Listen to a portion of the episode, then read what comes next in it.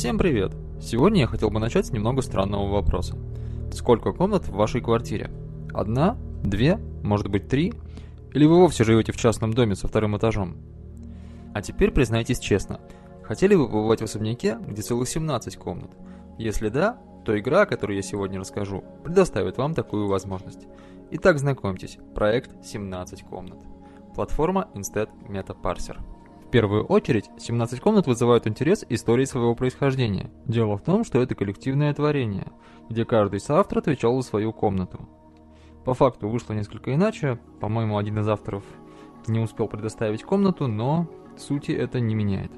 Инициатором проекта выступил Юрий Павленко, Горав. Он придумал общий обрамляющий сюжет и заготовки для комнат, после чего кинул клич на форуме и предложил всем желающим поучаствовать в написании игры.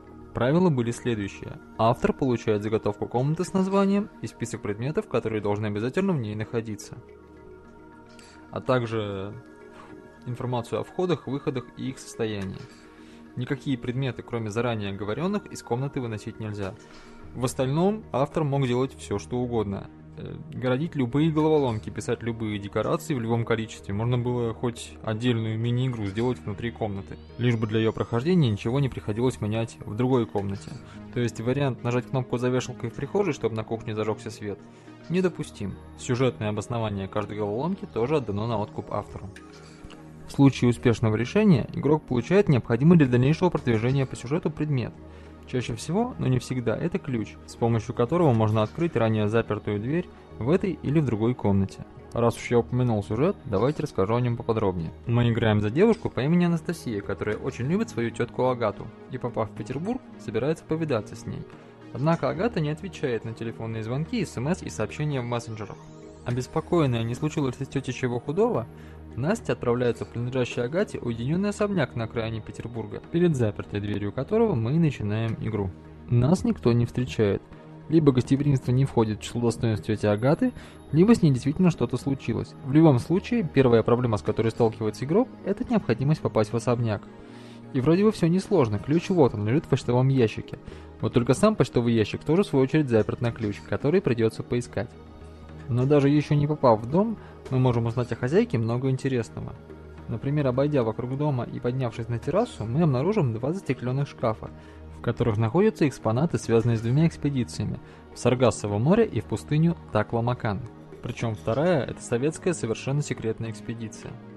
Дело в том, что когда тетя Агата овдовела и унаследовала огромное состояние, она увлеклась не совсем типичными для пожилой дамы вещами, начала коллекционировать оккультные и таинственные предметы, пытаясь то ли проникнуть в тайны масонов, не то раскрыть заговор мирового правительства, не то разгадать загадки древних культов.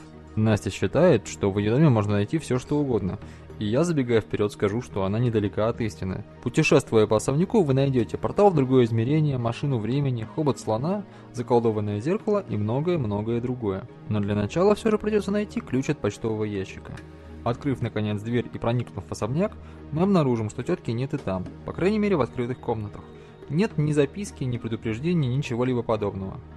Так что мы начинаем исследовать э, окружающее помещение на предмет того, чтобы разобраться, что произошло и куда же тетя все-таки запропастилась. В этом и будет заключаться основная цель всей игры. На этом сюжете, пожалуй, все, и я перехожу к описанию геймплея. Геймплей на 17 комнат представляют собой набор головоломок эм, разной степени логичности, сложности и абсурдности. Ну, как вы понимаете, поскольку писали их разные люди, они совершенно различаются и по стилю, и по построению, и по подходу. Где-то нужно просто внимательно осматривать декорации, предметы и подбирать к ситуации соответствующие глаголы. Где-то нужно будет эм, вникать в повествование и понимать, что тут и для чего находится. Будут и логические задачи, задачи на то, чтобы правильно применить набор предметов – но будут и совершенно логичные, я бы даже сказал сюрреалистичные и абсурдные.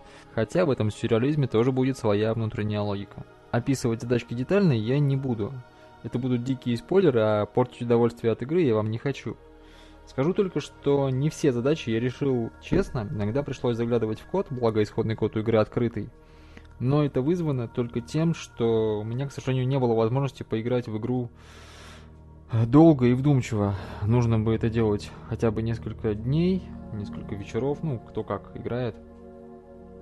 Вот, а у меня такой возможности не было, поэтому некоторые задачи я решил э, просто подглядев. Но вам этого делать не рекомендую. Э, сейчас, уже пройдя игру, я могу сказать, что 99% э, задач можно решить, э, просто приложив умственные усилия. Единственная как, задача, которую я до сих пор не могу понять, как предполагалось решать изначально, это задача в кабинете. Вот если разработчик этой комнаты вдруг услышит этот обзор, скажите мне, пожалуйста, каким образом я должен был догадаться, как использовать код. И вообще, что его нужно использовать именно там. Все остальные головоломки можно, как я уже сказал, решить игровыми средствами. А геймплей все, переходим к впечатлениям. Сначала плюсы. Сама концепция такого совместного творчества мне очень понравилась. При этом авторам удалось сделать не разрозненный набор головоломок, а все-таки цельное полотно. Пусть и лоскутное, но оно получилось очень добротным. Нитки из него откровенно не торчат, по крайней мере толстые, и, э, в общем, находиться в нем достаточно приятно. Сюжет. Сюжет в этой игре откровенно не главное, он больше как обрамление. Но э, к нему подошли достаточно бережно в той мере, в которой это можно было сделать, и попытались э, в декорациях каждой комнате добавить какой-то штришок к общей истории. Тут есть и фантастика, и мистика, и даже детектив с мелодрамой. Геймплей, как я уже сказал, большинство головоломок мне понравилось. За исключением некоторых. Эм, они разноплановые, и, я думаю, наскучить вам не успеют. Много говорить здесь не буду, потому что, как уже сказал, будут спойлеры. Но в целом с головоломками в игре все хорошо. Декорации. Декорации, описание предметов, реакции на действия проработаны в большинстве комнат очень хорошо. Некоторые я, правда, читал практически с наслаждением. Где-то есть э, предметы, в которых проработаны отдельные детали, у них есть описание.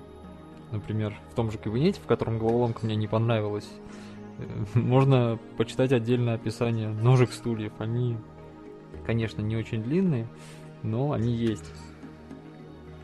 Э, в описаниях где-то написано серьезно, где-то с юмором. Э, какие-то описания раскрывают биографию самой Насти, какие-то тети Агаты. Ну, в общем, декорации свою функцию выполняют хорошо. Они погружают в историю, рассказывают историю. Отдельно хотелось бы отметить декорации в зале, декорации на террасе, о которой я уже говорил. Там можно почитать ту самую историю экспедиции. Я прям впечатлился. Ну и в остальных комнатах э, декорации тоже мне понравились. Я просто сейчас не хочу... Во-первых, я не все помню, во-вторых, не хочу портить вам удовольствие. По большому счету, мне понравилось в игре практически все, кроме того, о чем я буду говорить сейчас. Итак, переходим к минусам. Говорить о минусах игры в целом достаточно сложно, просто из-за ее концепции. Это нельзя сравнивать с тем, как над одной игрой работает один общий большой коллектив, потому что там каждый выполняет свои обязанности, то есть кто-то пишет сценарий, кто-то рисует декорации и так далее, а здесь каждый, э, по сути, делал свою отдельную мини-игру, пусть и с оглядкой на других. Если же говорить о минусах конкретных комнат, то, пожалуй, наибольшие вопросы у меня вызывает, как я уже сказал, кабинет, а также терраса, потому что такое обращение к предметам какое нужно для решения этого квеста, мне кажется не совсем верным.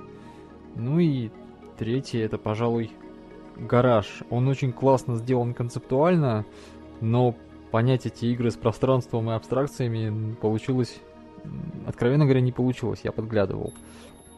Но здесь, э, возможно, мне действительно не хватило времени и усидчивости. В целом, э, к гаражу, по большому счету, у меня претензий нет. Что касается мелких придирок, то иногда возникает ощущение, что разные комнаты находятся в разных вселенных, потому что они, ну, совершенно никак между собой не связаны. Что, в общем, так и есть, но местами это прям бросается в глаза. К сожалению, в игре есть и то, что меня однозначно разочаровало. И это ее концовка. Учитывая все то, что мы узнали по ходу игры, то, что нам пришлось пройти, и тот объем таинственности, который нагнали вокруг всего происходящего, то, что было в конце, ну, несопоставимо. Хотя, конечно, юмор это всегда хорошо. И последняя головоломка, она в какой-то степени искупила то разочарование, которое я испытал, но все-таки не до конца. Концовку стоило сделать какой-то более глобальной, эпичной, что ли, а так получилось как-то, ну, не совсем. Хотя, может быть, дело в том, что меня разозлили предшествующие концовки крестики-нолики, которые я просто задолбался проходить, и после них я ожидал какой-то более эпичной награды. Игру рекомендую в первую очередь тем любителям парсера, которые любят головоломки и не очень зацикливаются на сюжете и истории. Сюжет в игре есть, и он неплох, но он все-таки в игре не главное. Хотя, как я уже сказал, декорации сделаны с любовью. В общем, если вы хотите провести несколько вечеров, решая интересные головоломки в необычном окружении, то эта игра для вас. На этом все. Всем приятной игры и до новых встреч.